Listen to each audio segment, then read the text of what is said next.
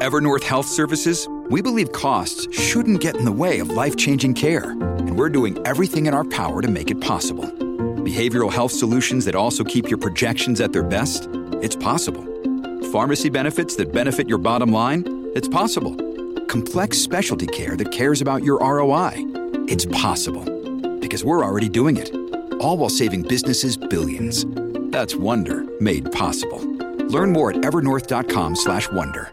Today, striking port workers rallied near the uh, Vancouver waterfront to mark the sixth day on the picket line as they seek a new contract with the BC Maritime Employers Association. About 7,400 members of the International Longshore and Warehouse Unions a union have been off the job since Canada Day. And of course, they're backing demands for improved wages and are pushing back against contracting out and automation.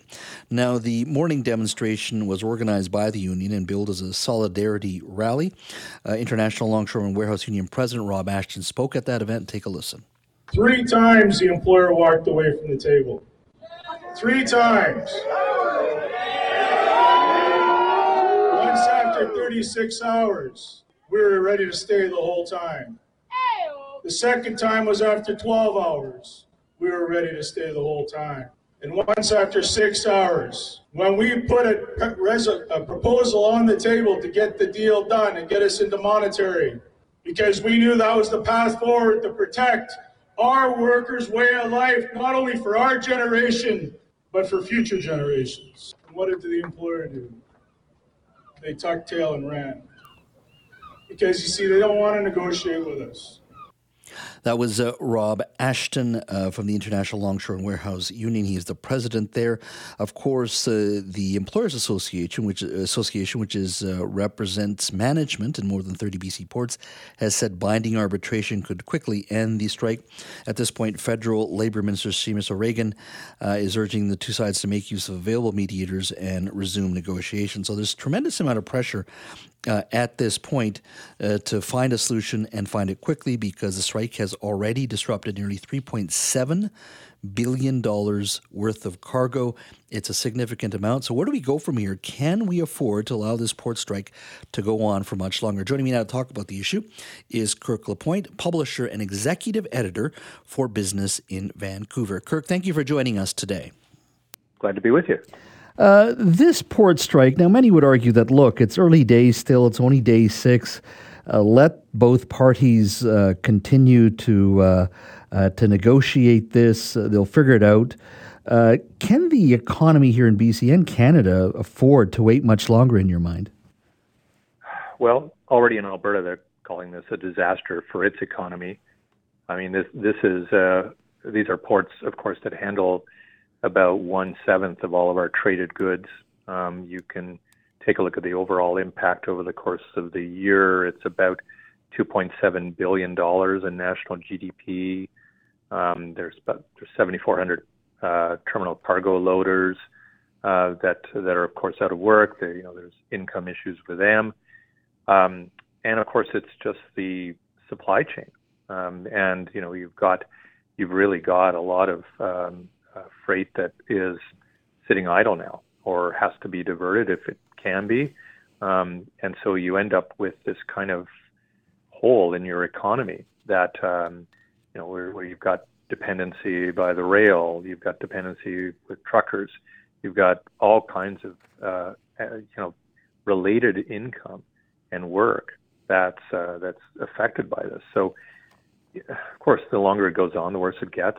Um, the bigger issue, I think, overall, is whether you know we return to some sort of era where there is a, a kind of a almost a semi-permanent um, labor climate where um, some you know some entities internationally don't feel they can depend on British Columbia and on Canada for that matter in terms of moving moving goods uh, around. And and if that gets to that point, then we really do have a problem. Mm-hmm.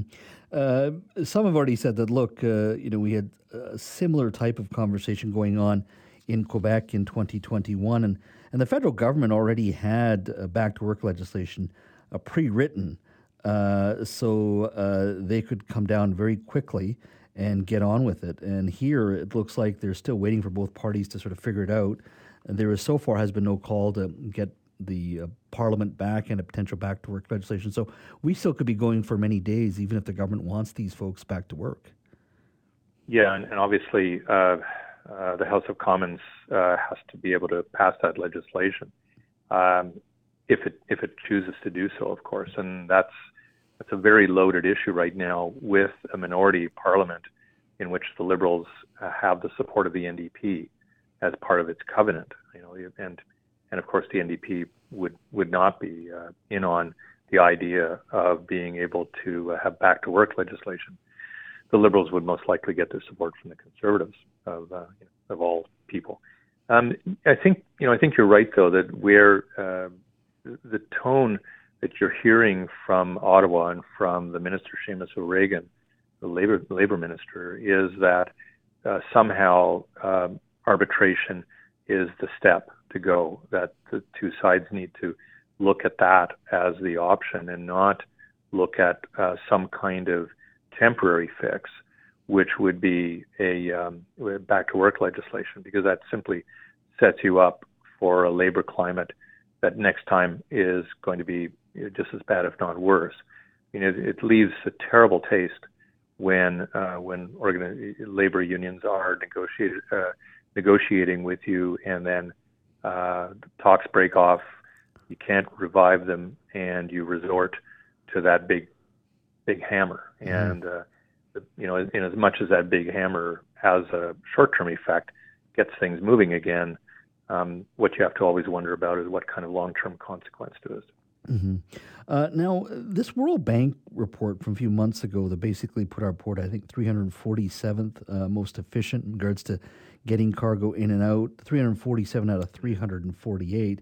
Uh, you know, I was looking yeah. at footage, um, uh, was it last week, from the Long Beach port near Los Angeles, and one of the workers was showing how the automated, that portion of the port that is automated, worked. And it was fascinating to watch these containers being moved around the port, all uh, through automation, and some of these machines stopping for another machine as it's passing by. Uh, and I think it did cost Longshoremen, I think it was 600 jobs uh, potentially because of that automation in one portion of the port. I looked at the Rotterdam port, the busiest port in Europe, at one time the busiest port in the world, how automated it, it, it is.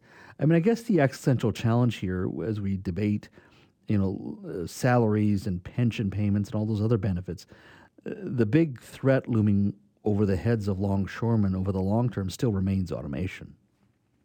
Yeah, no, it, it is the existential uh, crisis that faces not just longshoremen but a variety of industries that we all we all have. Um, you know, automation is real upon us. Uh, not gonna not gonna subside. Uh, we're going to be uh, you know eaten away at it um, as time goes on, more and more. Um, you know, we're probably looking in this country. Most of the estimates I've seen about 30% of our jobs are somehow uh, going to face uh, a form of automation that could even mean the extinction of, of a lot of uh, occupations. And uh, you, know, you can, as a as a labor force, try to hold that back, um, slow the progress, slow the, the speed with which your jobs are going to be disrupted. Um, you can see that that's a thread that obviously runs through labor negotiations all over in many of our resource-based industries as well. Um, and and I think it is in this case here uh, the backdrop of this. You know, the the specter of where the industry is going to go. You know, you, very clearly have some disputes over wages. You have certainly a dispute over maintenance and the extent of uh, of those contracts and who can operate them. But uh, but yeah, the automation issue is is by no means going to go away, no matter how you even settle this. Yeah, and what I find interesting is you you know you can fight it at, at a one port or twenty ports here in British Columbia, uh, but if the competition in and around you in North America, uh, ports aren't as automated compared to Europe or especially Asia, but inevitably, if the industry is already headed in that direction, to a certain degree already there in some of the major ports around the world, this will be inflicted on you whether you want it or not. The question is how, how you manage it.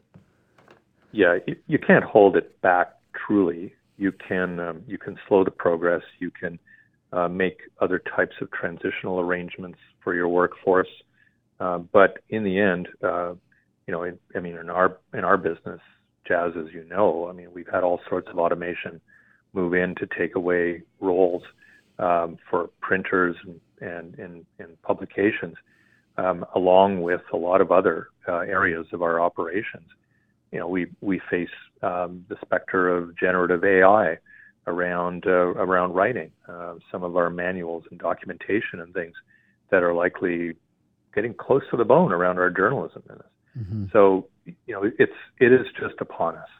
Um, it's more the question of how you handle it, not whether you have a choice on whether to handle it. Kirk, always a wonderful chat with you. Thanks for your time today. Thank you, Jas. Good talking to you.